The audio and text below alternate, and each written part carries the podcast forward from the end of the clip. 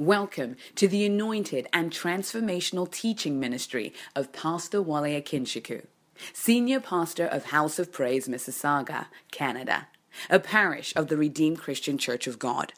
It is our prayer that as you listen to this message, that you will be empowered to achieve your dreams and fulfill your destiny. God bless you as you listen. The joy of the resurrection of Jesus.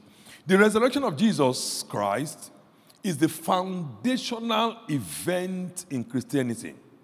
The foundational event in Christianity, the resurrection of Jesus, is the foundational event in Christianity.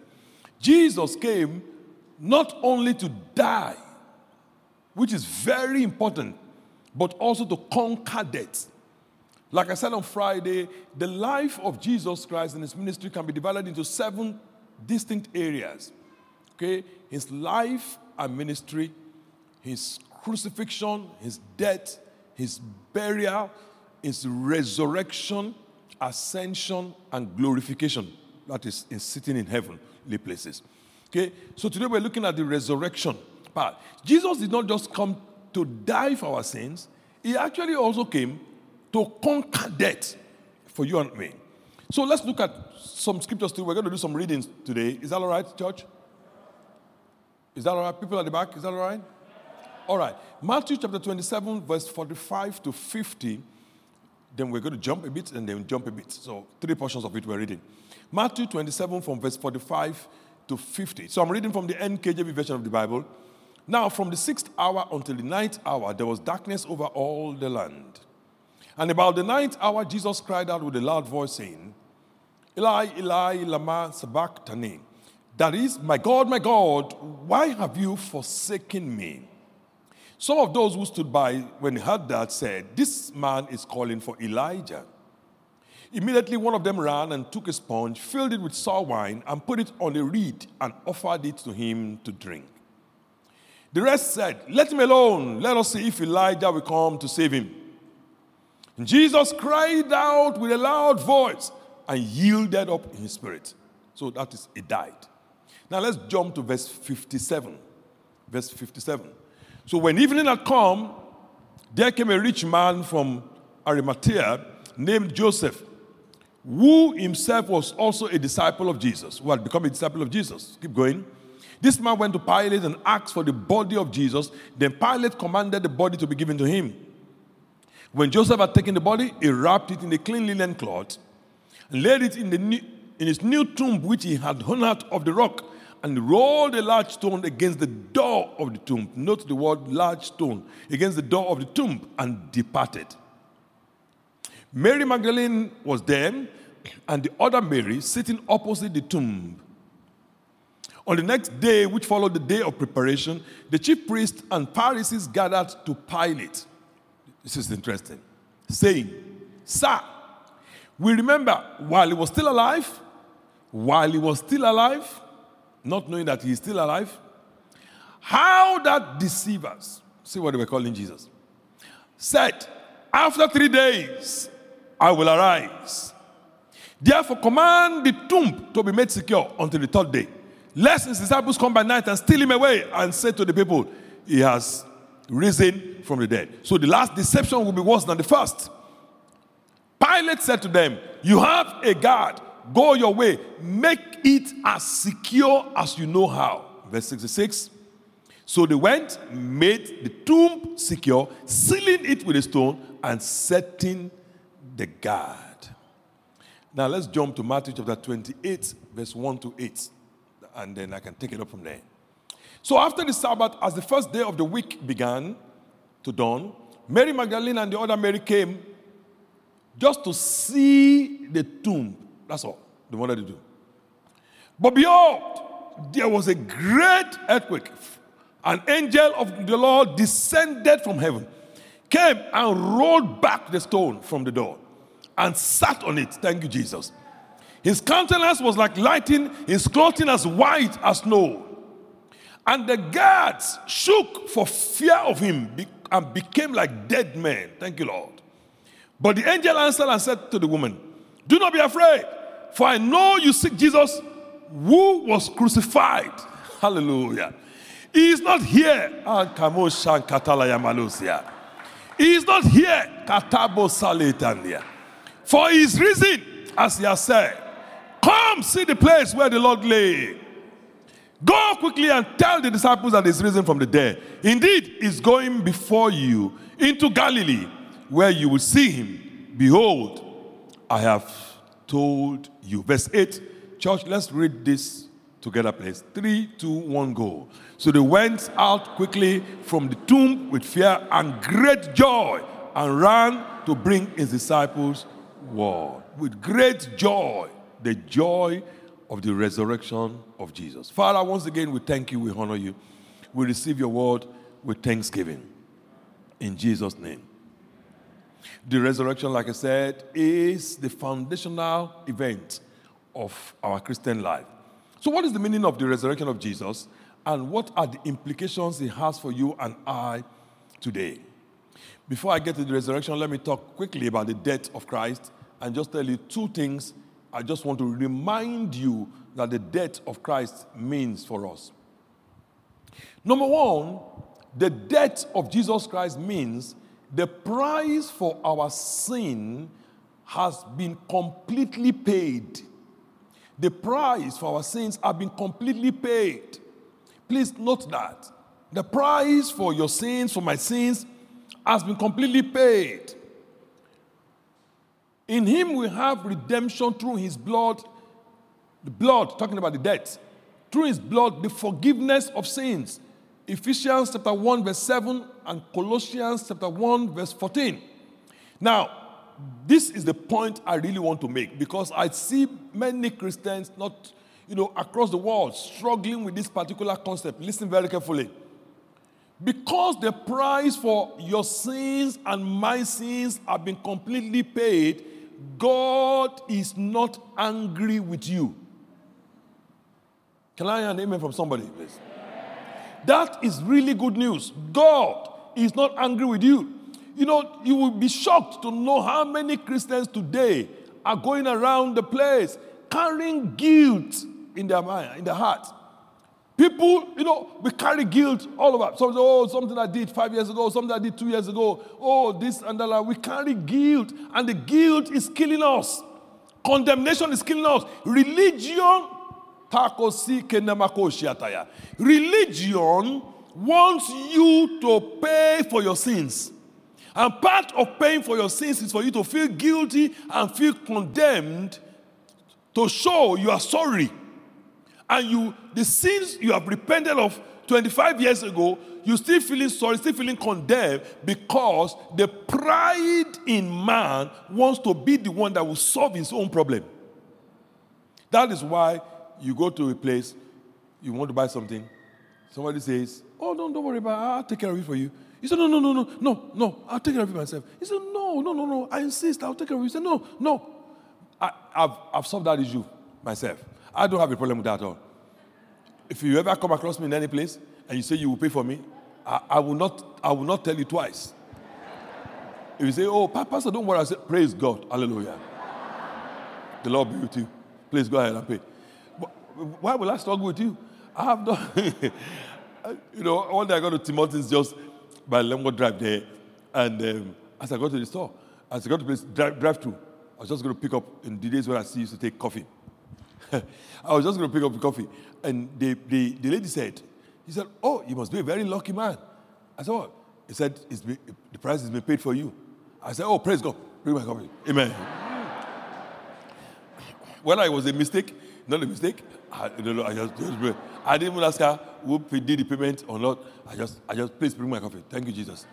Why should I pay? At that time, it was one dollar, one dollar or one dollar eighty-five for that um, medium cup of coffee that I used to take, you know, regular coffee. I just, please bring it, put it in my car, drink my thing. Thank you, Jesus. I, I have, if I meet somebody in the grocery store, sometimes you meet people and say, so, uh, you know, I just want to pay. He said, no, no, no, no, no, no, I just want to. Then people that argue. I'm like, what's wrong with all of you? Please, can you pay for me, please? If he doesn't want to receive it, I don't know what's wrong with all of them. I don't have any problem at all with that. Thank you, Jesus. Oh, do you have a problem with that? Absolutely. Absolutely, I have no problem. So if you meet me in the grocery store or anywhere and you don't intend to pay, please don't say it. don't say it and think that, oh, pastor, pastor will declare and you will not feel. Please don't say it. Oh. Because once, before, as you are even trying to say, ah, pastor, don't, I'll just, man, praise God, praise God. I'll back off straight away.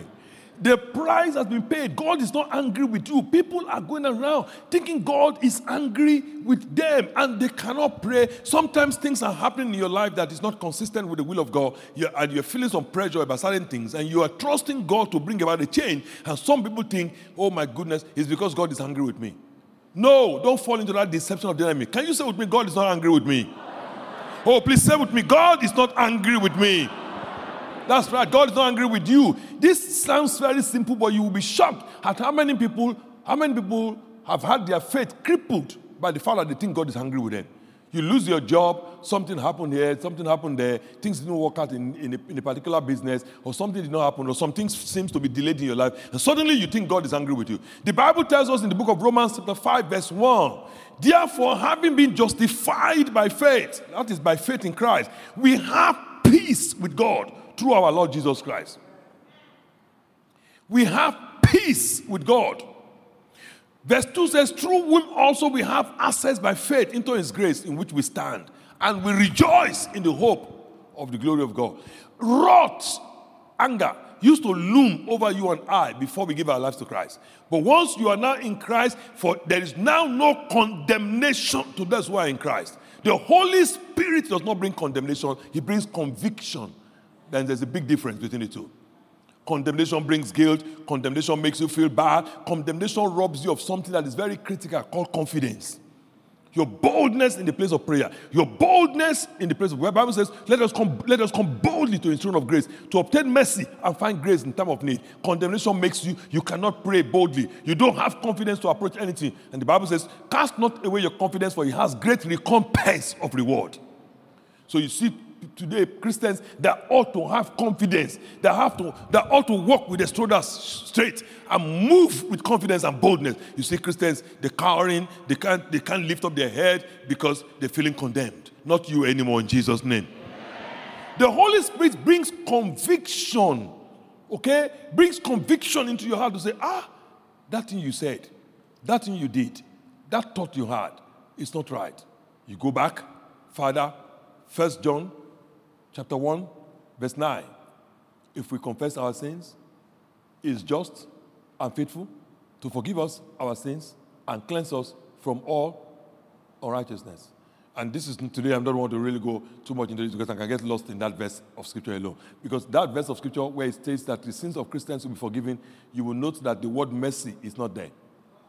And it's very critical because it's not forgiving you your sins as an act of discretion, it's forgiving you your sins as an act of justice because the price was duly paid.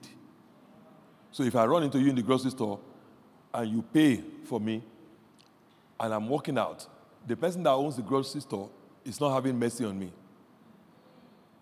He didn't have mercy on me. It's not mercy. The person at the grocery store did not have mercy on me. He said, ah, they just have mercy on that man and he did not pay, he just walked out. No. They, they let me go because the price was paid. God the Father releases you from the consequences of the sin because the price was paid. So when he says he's just there, he's saying that God is just, not to you, but just to the work that Christ did.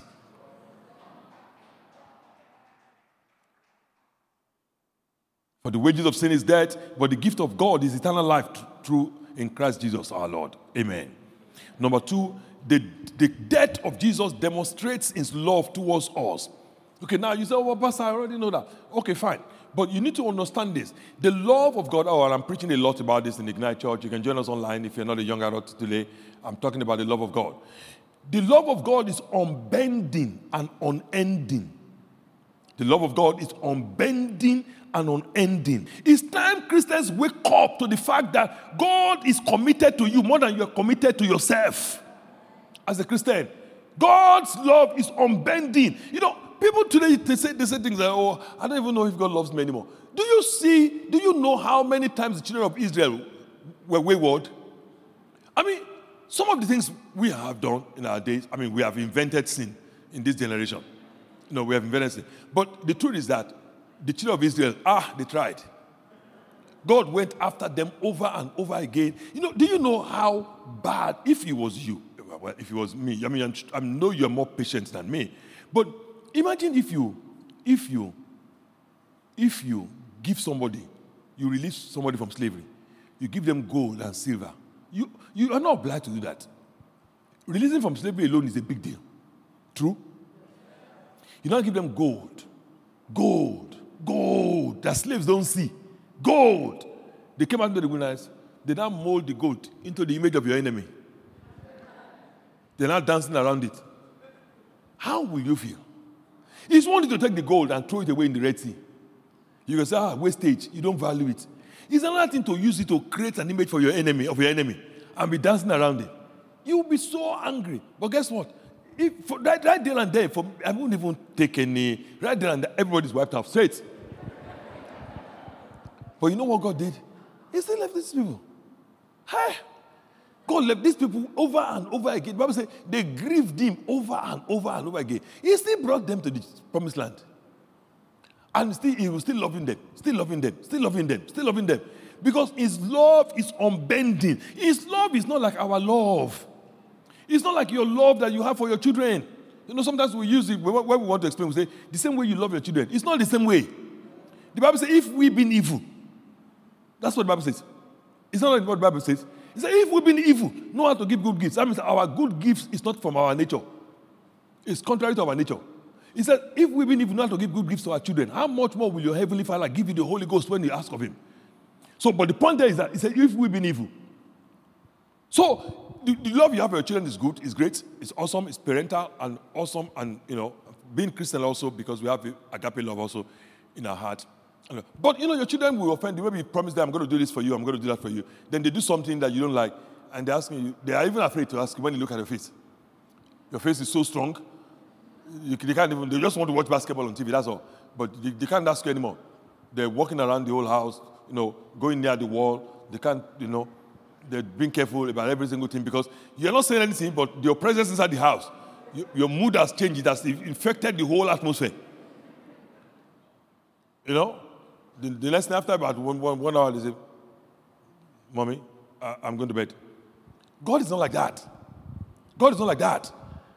God is not like that. And the reason why God is not like that is that He has an advantage. He has something that we don't have. He has a nature. That nature is omniscience. Omniscience means He knows everything. God has no future. He has no future and He has no past. So God knows everything. The past, the present, and the future is the same to God. So He knows everything about you that you will do tomorrow. He knows what you're going to do in 2035. But still, He looks at everything you're going to do then and He says, I'm still going to bless you today. So He's not caught unawares in 10 years' time when something happens. It's not, it's not like, ah, and I bless this person. No. He knows what you're going to do, but he still decided to bless you today. So for, once you see his decision to bless you today, know that his love is unending. His love is unbending. Friends, listen to me. God is not angry with you. Can you say that with me again? God is not angry with me. God loves you more than you will ever know. He loves you and me, you and I more than we will ever know, more than we will ever be able to comprehend. Because there is nothing in this three dimensional world that we can use to compare the love of God. God's love is not sentimental. God loves, God's love is a free, is a steadfast choice that He made. It is not a sentimental love.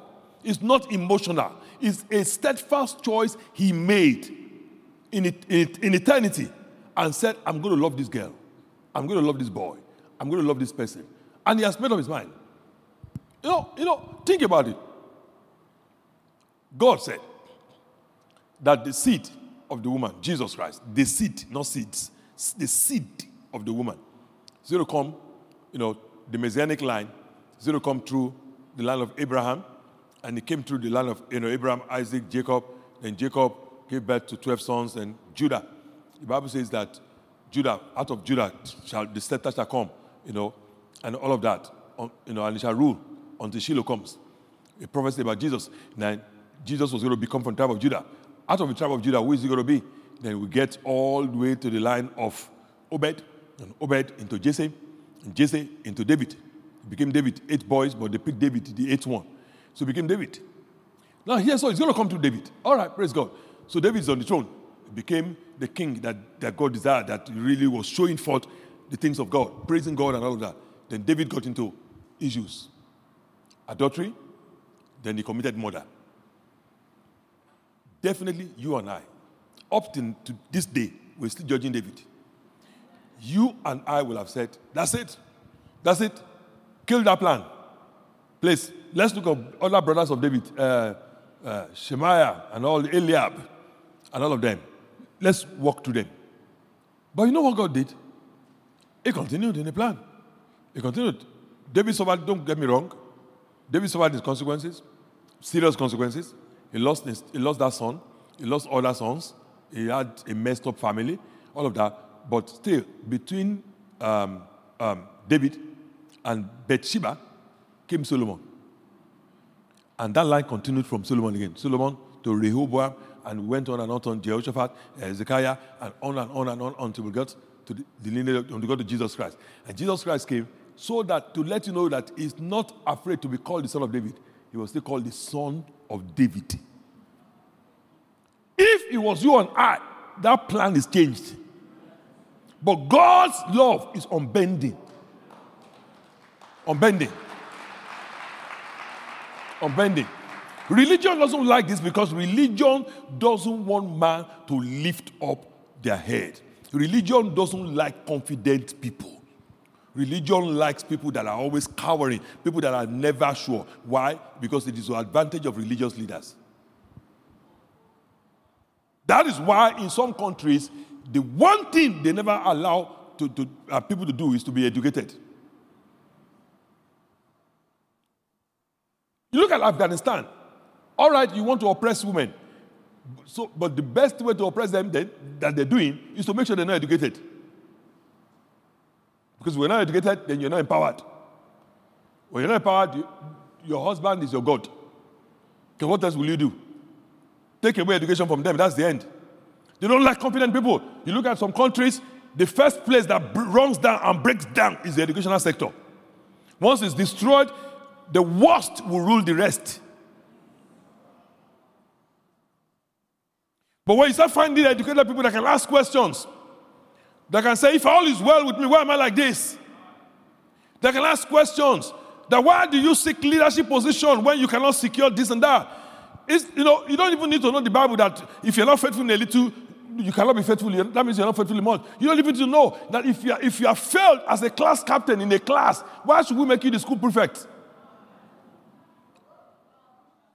Let me stay with my slides. But know that the love of God is unbending, is unending. In John chapter 13, verse 1, he loved his own, he loved them to the very end. Oh, somebody say, God loves me. Oh, say to yourself, God loves me. Don't worry about the person to your right or to your left. Just say to yourself, God loves me. Oh, if I were you, I would say that again. God loves me. Satan doesn't like the sound of that, but God loves you. Say it with me again. God loves me. For the last time, shout it out. God loves me. That's right. He loves you. He loves you. Satan doesn't like you saying that, but God loves you. He loves you. It's because He loves you. That's why He's bringing about miracle signs and wonders in our lives. He loves you. He loves you. So, what is the meaning of the resurrection? Let's look at a couple of things. Resurrection. The resurrection of Jesus Christ is the proof that Jesus Christ is who He claims to be the Son of God. Son of God. Jesus Christ is not just a prophet, though He walked in the office of a prophet when He came as a man. Jesus Christ is not just a rabbi, Yes, he was the teacher in the culture, in the, in the, in the, in the traditions, in the best of the traditions of the Jews. Yes, he was. Jesus Christ is not just a leader, of course, he's the leader of all leaders. Yes, Jesus Christ was not just somebody that had a cause, a cause, uh, you know, to run with a purpose, a mission. He wasn't just a revolutionary, he was in all of, all of those things. But Jesus Christ is the Son of God. And the proof of that is Romans chapter 1, verse 4. Romans chapter 1, verse 4. He was declared to be the Son of God by the resurrection from the dead. That's it. Every other great leader that we have ever known, or seen, political leader, military leaders like Alexander the Great, and so on and so forth, they are in the grave. Jesus is risen, is alive. And the proof of to say that this is who he says he is, is the resurrection from the dead. That's the first thing you need to know about this resurrection, is the proof that Jesus Christ is who he says. So that means whatever you, you read in scripture about Jesus that he said a lot of that, please take it very seriously because that is God speaking to you. Number two, what's the meaning of the resurrection? The resurrection shows you and I that death no longer has the last word. Death no longer has the last word. Jesus conquered death for us. So we're no longer afraid of it. Listen, listen, listen, friends. Death does not, does not have the last word anymore. Jesus rose triumphantly, and because he lives, we shall live also. Now, I know that maybe, particularly during this COVID 19, many of us know one person or the other, or family members, or people that are our own family members that have transitioned to glory during this period.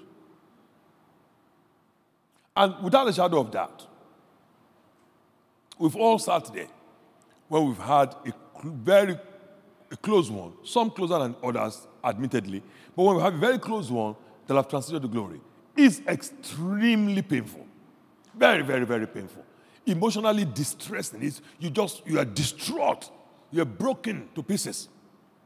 Friends, you have to, you have to believe this. As the pastor of a few days now, I've, I've, I've, been in this environment for a while, and I've experienced it personally when my mom passed on. It was extremely tough for me. Very, very tough for me. But, but you see, but what we have to comfort ourselves to notice is, please listen carefully. Death did not have the last word on those family members. Can I hear an amen from somebody?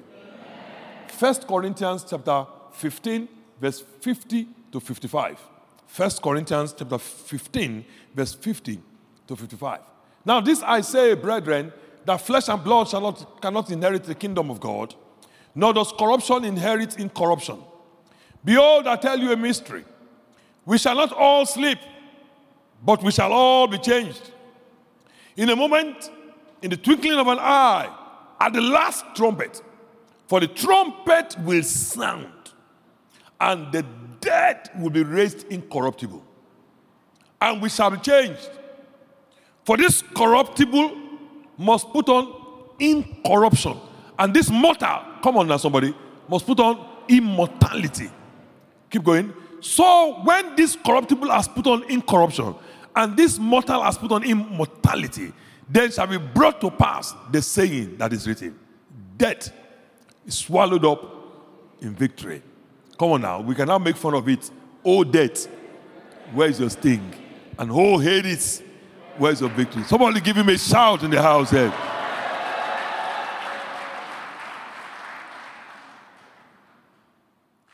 Your loved ones are in heaven. The body they used while here on earth is here on earth. But the real person is in heaven. How, they are not, you know, someone say, Is my loved one just floating in the sky? That's what you see in the movies. They're not floating. They have another body. That's what the Bible calls their immortality, incorruptible. It's a body that is not subject to any force. No disease, no sickness, no crying, no pain. It's not subject to all of that. It's called immortality. They put on incorruption. They have another body. That body is the same kind of body when Jesus resurrected. That's the body that went through doors without knocking. That's the same body that they have. And they're walking in heaven. When you get to heaven, you will recognize them you will, you will recognize them. You will recognize them. Why? Somebody says that scriptural, very, very. Lazarus, that was the beggar in front of the house of the rich man, recognized the rich man in heaven. You will recognize them. They're there. They're there. So please, let's have that hope. First Thessalonians chapter 4, verse 13 to 17. First Thessalonians chapter 4 and verse 13 to 17. 1 Thessalonians chapter 4, 13 to 17. I do not want you to be ignorant, brethren, concerning those who are falling asleep. That means those who are Christians that are dead. So the Bible calls Christians that are dead, it calls them falling asleep. That's the scriptural way to describe it. Because when you're falling asleep, somebody can come and wake you up. Is that not true? Yeah. He says, so they're falling asleep. Concerning those who are falling, lest you sorrow as others who have no hope. Keep going, please. For if we believe that Jesus died and rose again, even so, even so, God will bring with him those who sleep in Jesus Christ. Okay? For this we say to you by the word of the Lord, that we who are alive and remain until the coming of the Lord will by no means precede those who are asleep. For the Lord Himself, Jesus Christ, in the second coming, will descend from heaven with a shout, with the voice of an archangel, angel, and with a trumpet of God, and the dead in Christ, come on, somebody now, will rise first. Then we who are alive will, and remain shall be caught up together. That's the rapture now. Caught up together with them in the clouds to meet with the Lord in the air. This is very interesting part. And thus we shall always be with the Lord. What a day will it be? What a day. First Corinthians 15, verse 19 says, If in this world only we have hope, we have all mourned the most miserable. Christianity does not end here. Life does not end here. Today we have many people that say that after this world, and that's why many people they feel they're not accountable. Somebody is the president of a particular country, feels that they have power, they, they belong to the they're a permanent member of the Security Council of the United Nations, so they can veto any particular bill. They believe that they have the highest stock, stockpile of nuclear weapons in the whole world, so they feel untouchable. They feel they've dominated their whole country, you know, put fear everywhere, control the messaging in the country, and feel they're unaccountable. And now, because of that, they can go into another country, destroy everything, kill people, rape people, do all manners of things, commit all manners of. And what are you going to do? What are you going to do to me? Because people feel unaccountable. They've forgotten. They don't know yet, but they will find out suddenly that Hebrews chapter 9, verse 27 is the same. For it is, it is it's true. For it is appointed unto man once to die, and after that, judgment. And you are going to, all every one of us is going to give an account, and they're going to stand before him. And when they look at his face, it's not going to be the same person that they saw, the same way they saw him when he came the first time. When they look at his face, it's not going to be the lamb, it's going to be the lion sitting upon the throne of judgment and calling forth all the things that they have ever done they will have to give an account. And there's no way you can run. There's no propaganda. There's no lie you can tell. There's nothing you can tell. For you are going to be, everything will be laid bare before Him who sees everything. So there's going to be an account. And well, because we know this then, because we know this then, we fear. We, we live our lives in a way that pleases God. So, friends, death is not the end. Death is not the end. So that's why we live our life. We know, we know for sure our loved ones are going to rise. The resurrection of Jesus, what does it mean? Number three, it means the assurance of our victory over Satan and his kingdom. The assurance of your victory and my victory over Satan and his kingdom. Friends, Satan is a defeated foe. Satan and all of his agents, witches, wizards, occultic people, you know, and all of those people, every one of them, people that use divination, sorcery, they are all defeated forward relative to a Christian. Say amen, please. Amen. Say another amen, please. Amen. The world today have so Satan has so gripped the world. Of course, he's the prince of the ruler of the air, power of the air, the God of this world. Use many things to put fear in Christians so much that Christians don't even, we don't even know what we have. Christians are afraid of everything around us, and they have they have um, um, they have things to show, trophies to show that Satan is, is such so powerful that they're not sure that Christ can deal with it. So in our mind, we think it's a tug of war. Tug of war. We're pulling it. Sometimes Jesus wins, sometimes they pull Jesus and his church. Jesus loses. That's not true. Friends, listen to me very carefully. There's no place where the creator will have uh, will have anything to do with fighting with his creator, creation. Jesus didn't fight with him. The Bible says, listen very carefully. Can I, can I, do you have some time? Can I say some stories to you? The Bible tells us clearly, Jesus said, I saw him fall like lightning. This is how I fought him. Luke chapter 10, verse 17. He said, I saw Satan fall like lightning. Okay? Verse, yeah, verse 18 rather, pardon me. I saw Satan fall like lightning. I wish you would allow me to preach. Can I preach a bit? Listen to me. First Corinthians chapter 2, verse, from verse 6 to 8. We speak wisdom among those who are mature, not the wisdom of this age, not of the rulers of this age, but the, we speak the wisdom of God in a mystery, the hidden wisdom of God, which God ordained before the ages for our glory, which none of the rulers of this age knew, for had they known, they would not have crucified, had they known, they would not have crucified the Lord of glory. What does all of that mean? Can I explain to you for a minute? Listen carefully. When Jesus came here physically and he was in the synagogue, you know, casting out devils, the devils will always say, as you read in your Bible, they will always say things like, We know who you are. You are the Son of God. Jesus will say, Be quiet. Get out of him. The demons will always say that because the demons, because the spirits, right, they could, they could recognize that this is the second person of the Trinity. This is the Son of God. Okay, Mark 125 is just an example of that, but there were many other instances, okay, in scripture. Now listen very carefully. So Jesus came, Satan tempted him, you know, he conquered the temptations, he did not fall into the temptation. The same temptation, exactly the same temptation that he brought to the first Adam. The lust of the flesh, the lust of the eyes first. Look unto the, this fruit, okay? It's pleasant when you see it. The lust of the flesh, it looks like it's good to eat it. The pride of life, when I eat that particular fruit, then I will be like God. Okay? That, those three temptations he brought to Jesus also.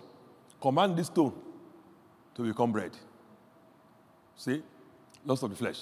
Lust of the eyes. He took him to the mountain, top of the mountain, showed him all the kingdoms of this world, and told him, you know, worship me. Lust of the eyes. Jesus said, no, no, no. Then he took him to the top of the mountain and said, jump down. When he jumped down, after all, the Bible says he'll give his angels charge over you. Pride of life. So when he jumps down, he can say, Ah, you see, I'm the Son of God. Jesus said, No.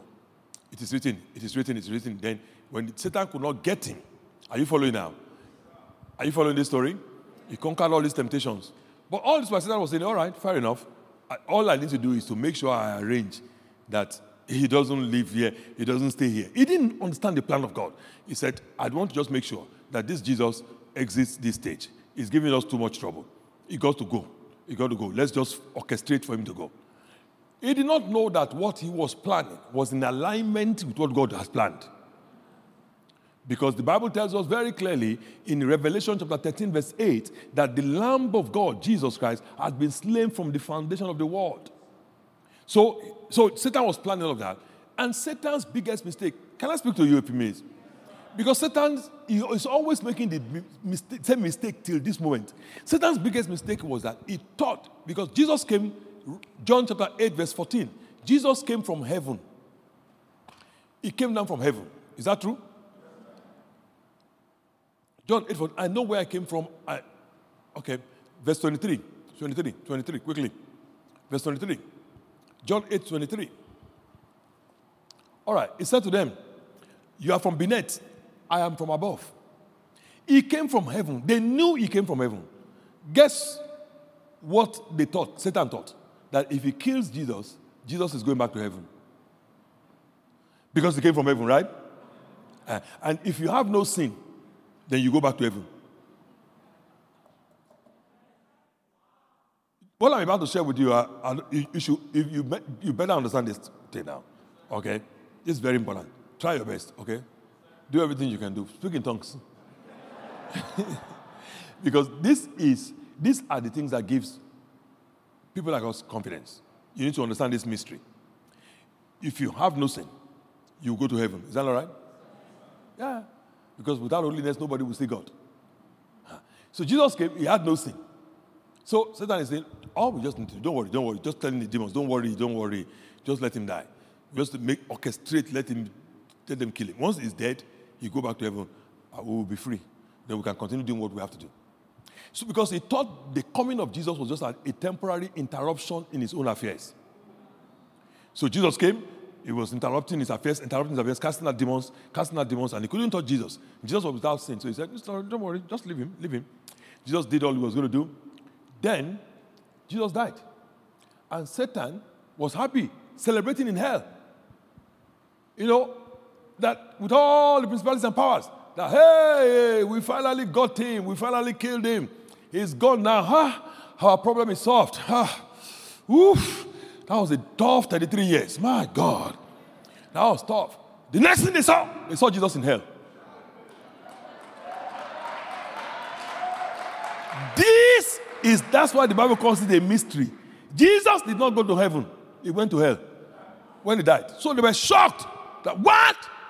What is it? You had no sin. What are you doing here? Because they could not see that when he was on the cross, he became sin. He who he made him who had no sin. Second Corinthians 5:21 to become sin. He became sin for us. That's why he said, my, my, father, my father, why have you forsaken me? Because his eyes are too pure to behold evil. Habakkuk chapter 1, verse 13. I'm combining about 50 to 60 scriptures for you right now. He went to hell. And when he got to hell, Satan was shocked. What are you doing here? Then Satan automatically thought, okay, if he's here now, it became sin. Okay, he's sin. He's here now, then we hold him down here. Because look at all the other people we have held down here. We fell down this one, we fell down this one, fell down this one, fell down this one. Now that he became sin, he's made a mistake. He's now in our now he will be. We thought he was just going to go to heaven and leave us, but now he's here. We have captured him. He's still there. First day, he was there. Second day, he was there. Satan was I didn't tell you guys to realize I have my plan. Satan was boasting. You know, he's proudful. I have my plan. I have my plan.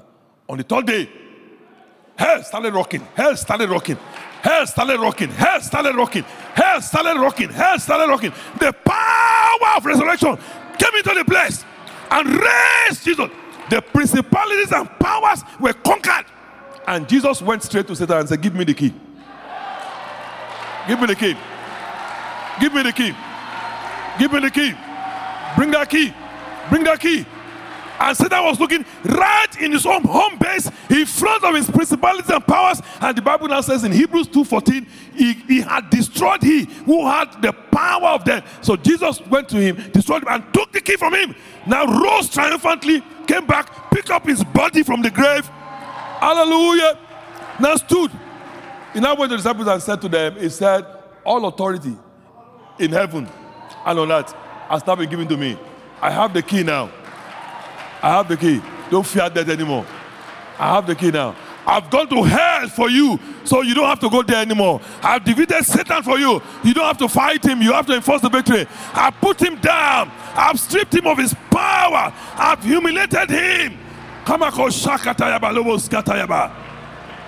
He now rose triumphantly. Friends, Satan is a defeated foe.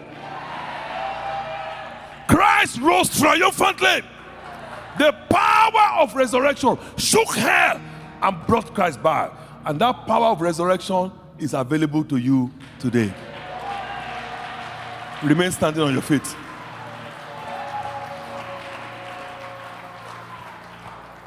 That's why Paul the Apostle says that I may know him and the power of his resurrection. There are seven classes of power in heaven and on earth. But today I'm not talking about that. The highest level is the resurrection power. It's the resurrection power. Christ rose from the dead. The key is not with Satan anymore. Don't be afraid of him. The key is not with him. Right now, what he has against Christians is wiles, deceptions, and all of that against Christians. He has power against not unbelievers because God told him, told man, dust you are, dust you shall return. And now told the serpent in Genesis chapter 3, he said to told the serpent, he said, You will eat the dust all days of your life. So the dust, the serpent has a mandate to eat the, as much dust as he wants to eat, of which man. But when you give your life to Christ, whatever is born of the flesh is flesh. Whatever is born of the spirit is spirit. So you are not just dust, that you are spirit. There's a difference. There's a, there's a spirit. There's a difference. There's a big difference. That is why, listen to me, my brothers and my sisters, please remain standing. That is why, no matter where you are today, if you're down, you lost your business, you lost your marriage, you lost a child in miscarriage, you lost some part of your body, health wise, and so on and so forth, you can say, like Micah said in Micah 7 8, do not rejoice over me, my enemies, for when I fall, I shall arise. Oh my God, I wish I was in a Pentecostal church. When I fall, I shall arise. When I fall, I shall arise. When I fall, I shall arise. Come on, when I fall, I shall arise.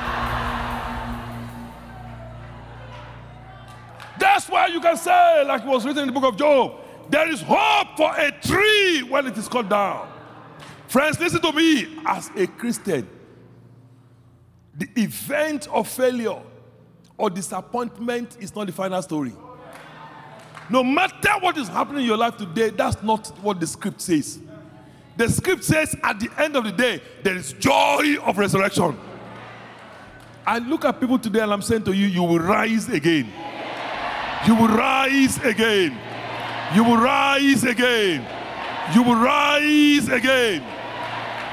That's why, with all this pandemic, when people were saying that, oh, churches are closing down, the church is going down, they don't understand what is going on. They don't understand the body of Christ. Some people are writing the obituary of the church and saying that the church, they don't understand that you will rise again.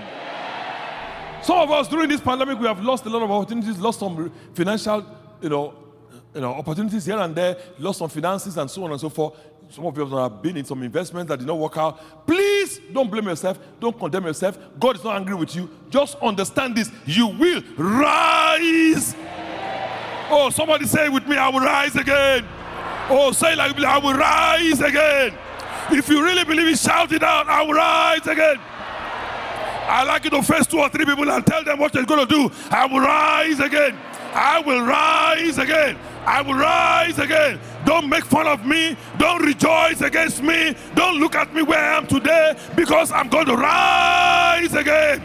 This is not the blast of me that you will see. I'm going to rise again. Don't write me off. Don't write me off. I'm going to rise again. I'm going to rise again. In this world, people are too quick to write us off. They look at you and they've written you off. You go for an interview, first one didn't work out, second one didn't work out, a third one didn't work out, and people are already, they're already gossiping around you. I don't know, I don't know if you can ever make it. I don't know if you can ever make it. Who told you I can't make it? You're not my God. You didn't create me. You didn't write the script. I know I will rise. There are people that are there now. Today, maybe you have a loved one that is sick, and medical science have given up on them, upon them, on them, giving up on them, telling them that they would, you know, basically giving up on them. I just took a photograph today with a young, one of my young daughters. The five month, she was five months then, but she's what, nine months or so now, because this was in December. That was being fed with NG tube parents. I just took a photograph with her outside now. The parents brought her today. He's in church today. In the testimony that the mother wrote, the, the medical system in this country had given up on that girl to go and die. But she's not. She rose again. The power of resurrection raised her from where she was. Please, friends, don't give up on your children. Don't give up on yourself. Don't give up on your family because anybody you look at today that looks like they will not make it, just be rest assured, they will rise. Oh my God. I wish somebody was in this house today. They will rise again. I'm going to rise again. Oh, I'm going to rise again. I will rise again. No matter what is happening around me, I know I will rise. The works of your hands might have been brought down, attacked by the enemy. Some things might not have been moving around right now in your life. You might be waiting on God for marriage and all of that. It looks like people are just going by you, going by you. Nothing is working, and you begin to doubt yourself. You're having self doubt. You're doubting your worth. You're thinking to yourself, Am I not beautiful? Why come nobody's coming to me? What's going on with me? Something wrong with me? You're talking to people, talking to people. Please understand. Understand this. I'm speaking to you as somebody that knows not somebody that is guessing. Listen very carefully. Before this year is over, you will rise again.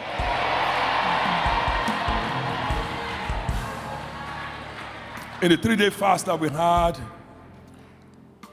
we're studying 2 Kings chapter 2, 2 Kings from chapter 2 to 7, right?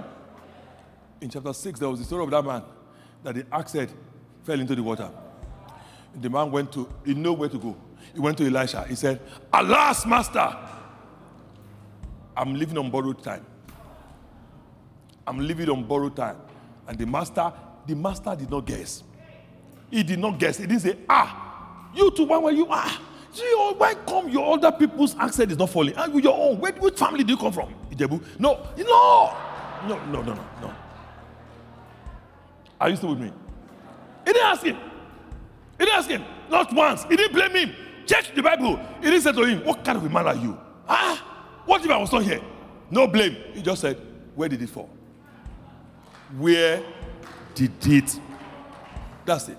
Where did it fall? In other words, what do you want me to raise up for you? Because we're about to pray now. What do you want me to raise up for you? And he told him, Sir, sir, sir. It's not that the man he was too, he was panicking. It wasn't that he even he was even able to specifically point to the place. He just said, Sir, that area. That's why sometimes when we pray, some people say, Your prayer has to be exactly specific. No. No. Your father knows the things you have need of before you ask him. It's not, all of these things are just technicalities. God is not a technical director, he's a father. If, if, my, if, my, if my son comes to me and say, Dad, uh, I want to buy iPhone 25. Will I say, okay, so you don't even know that there's no iPhone 25? I'm not buying for you anymore. No. I'll tell him, no, son, no, no, no, no, no, no, son. There's no iPhone 25 here, but when that one comes out, I'll buy one for you too. Let's go and get the latest. Because I'm not his technical director. I'm his father. As a father, you don't bother yourself about those nitty gritty details. You know what the person ha- has need of. He said, Where is it? He said, He said, Cut the stick, representing the cross. Threw it in the place, and the cross went down, never came up. but the axe said, Substitution started floating. Substitution happened, started floating. The cross went down. Children of Israel, after three days in the wilderness, they were thirsty. Then they got to a body of water. Ah, thank God finally. Oh God. Then they took it up, brought out, bring took the water, put it in the mouth. They threw out. Bitter water, Marah. Ah, they started complaining. Then Moses said, God, what should I do? God said, the cross. He took a tree, cut it, threw it in the water. And the bitter situation, they touched it again. It became sweet the power of the cross. The power of the cross has been applied this morning to bitter situations and is changing every bitter situation in your life into a sweet testimony. A sweet testimony. A sweet testimony. A sweet testimony. A sweet testimony. The most powerful thing that happened with Jesus, but one of the things that happened was that he taught us how to do it.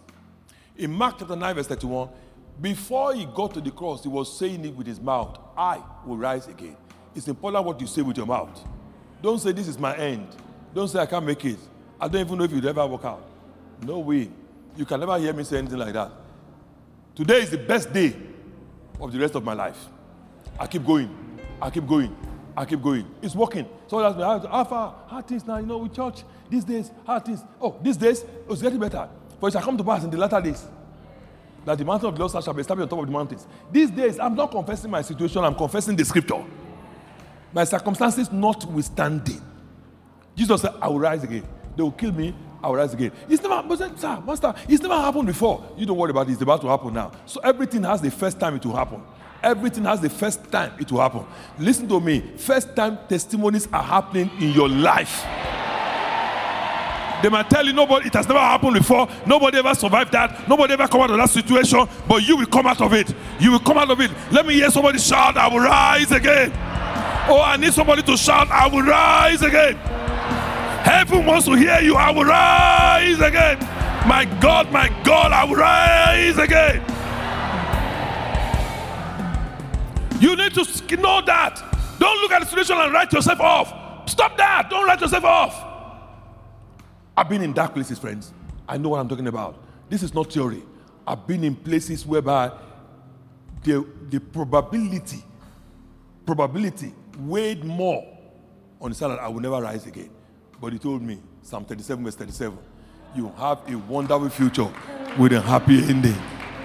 And I kept on saying it. I kept on saying it. I kept on saying it. Even in the dark tunnel, I was kept on saying it. I kept on saying it. Just like Jesus was in hell, he kept on saying it. He kept on saying it. Then the resurrection power came and raised me from where I was. Come on, shout one more time. I will rise again. Oh, say it again. I will rise again. Get the devil mad. Say it again. I will rise again. Your family will rise again. Your business will rise again. Your career will rise again. Your health will rise again. Your finances will rise again. Your ministry will rise again. Your churches will rise again. It will rise again. It will rise again. God said, I will give you a mouth and a wisdom. Luke 21 15. That your adversaries cannot gainsay. Your mouth is one of the most powerful gifts that God gave you. Use it well. Don't use it against yourself. Use it well. I will rise again. I will rise again. When somebody asks you, how is it going? Ah, your business. Ah, I really feel for you. Don't let them feel pity for you. No, no, no. Pity, you're not invited to my party. Pity, you're not invited to my party. No, you're not invited to my party. I, don't, I'm not, I have no budget for you, pity. There's no pity party. No, no. I know I will rise again. Tell them, no, no, no, don't worry. That one that has gone is gone. What we're going to be building now is awesome because I will rise. The Jesus that you couldn't handle when he was here and you thought was there, the Jesus of today now, they can't even, they, they can't even access where he, where he is. He's now seated at the right hand of God the Father. Why? Because you will rise. Jonah was in the belly of the fish three days and three nights, and everybody wrote him off. Everybody wrote Jonah off. They said, this, this is what we keep on telling these people. You go to Nineveh. Which prophet in Israel has ever been sent to a Gentile nation? Before Jonah, none. None. So what kind of what kind of arrogance is that? This man said he had God. He didn't hear God. He didn't hear God. Jonah was in the belly of the water, of, of the whale. And you know, you know, the human beings have a way of interpreting the, your life circumstances when it seems things are not going on well with you. When they see the whale, just boom. I say, ah, he's enjoying Jonah. That whale is enjoying Jonah. He just beat him again. Meanwhile, Jonah was having a three course meal inside the belly of the whale, relaxing, talking to God there. He was inside, he was praying inside the place, praying, giving thanks to God. Then the Bible says, when it come to a point, God said to the fish, commanded the fish, Jonah chapter 2, verse 10, Go, fish, go and put him on the shore. Yes, sir. And the fish went, got to the shore, and put him there. And Jonah chapter 3, verse 1, and God came to Jonah and spoke to him a second time which means there's always a second time with God. A second time. And said, go to Nineveh. Friends, listen to me. The, your business that collapsed is nothing compared to the one that God is about to raise again. That relationship that ended, that guy that went, just thank God that he went, is nothing compared to the one that God is about to raise again. Please, you have to understand, Judas, the son of Iscariot, was one of the 12 apostles that Jesus personally trained here on earth. Then Jesus lost him. And someone said, ah, and Judas tried to, you know, he used to give him money. Ah, Judas, everywhere we went, he went with us. But Judas left and Paul came. Between Judas and Paul, which one will you choose? Uh-huh. You think it's a loss? It's not a loss, it's a seed. It's not a loss, it's a seed. It's a seed. Count it as a seed that you put in the ground and stop complaining because you will put your hands together and give Jesus the biggest shout you can give him. You will rise again. You will rise again. You will rise again. You will rise again. Let's remain standing. Heavenly Father, I want to thank you for this precious children of yours. Today, Resurrection Day, the day when Jesus died, your word says, graves were open. Everybody's here today, Lord, that is facing a situation that seemingly, logically, naturally is hopeless. I pray today in the name of He that brought hope to us, Christ Jesus, the Son of the living God, that died and on the third day He rose triumphantly to renew our hope again. For Peter said, We have been begotten to a living hope. I pray then in his name today, which is above every name, that is respected in heaven, on earth, and under the earth, that whatever area of your life today you are not proud of, I decree you will rise again. In your business, you will rise again. In your career, you will rise again. Your health will rise again. Your children will rise again. Your joy will rise again. Your finances will rise again. Your peace will rise again. Your marriage will rise again. Every area of your life today that you might even have forgotten about, you've written off. Today, by the resurrection power of Jesus Christ, I command you, rise again. Every demonic spirit that is trying to hold you down I will not allow you to rise today by the power of resurrection, I come against them in the name of Jesus and I command them to lose their grip upon you in Jesus' name. One more time, I decree, rise again in the name of Jesus Christ. Friends, this is the good news. Listen very carefully. This is the good news. Within the next 40 days, you will have a landmark testimony in Jesus' name. Believe it, believe it, believe it, believe it. When he rose from the dead for 40 days, he showed himself with infallible proofs to them.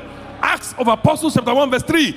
I decree on his behalf today as a servant that within the next 40 days you will have amazing testimonies in Jesus' name. Testimonies that cannot be written off, testimonies that cannot be challenged, testimonies that cannot be doubted. In the name of Jesus. In this very area today that you're looking at, that is giving you a little bit of slight sorrow here and there I decree in that very area, within the next 40 days, you will have major things to celebrate. In the name of Jesus. Satan will not have the last laugh concerning you. Satan will not have the last laugh concerning your family. He will not have the last laugh concerning your children. In the name of Jesus Christ. Now, somebody shout with me I will rise again. Oh, if you know you will rise again, please open your mouth and declare with me, I will rise again. Don't wait for me. Declare it again. I will rise again. Shout it out. I will rise again. Let God hear you. Let the devil hear you. Let the angels hear you. Let Canada hear you. Let creation hear you. I will rise again. I will rise again. I will rise again. Say three more times. I will rise again. I know I will rise again. I will rise again. For the last time, open your mouth and shout it out. I will rise again. Now, if you know you will rise again, why don't you put those hands together and give him a shout of praise? All rise again. Please be seated. God bless you. You certainly will rise again. This is the end of the message. We are sure that you have been blessed. For more information, please visit our website at www.houseofpraise.ca. God bless you.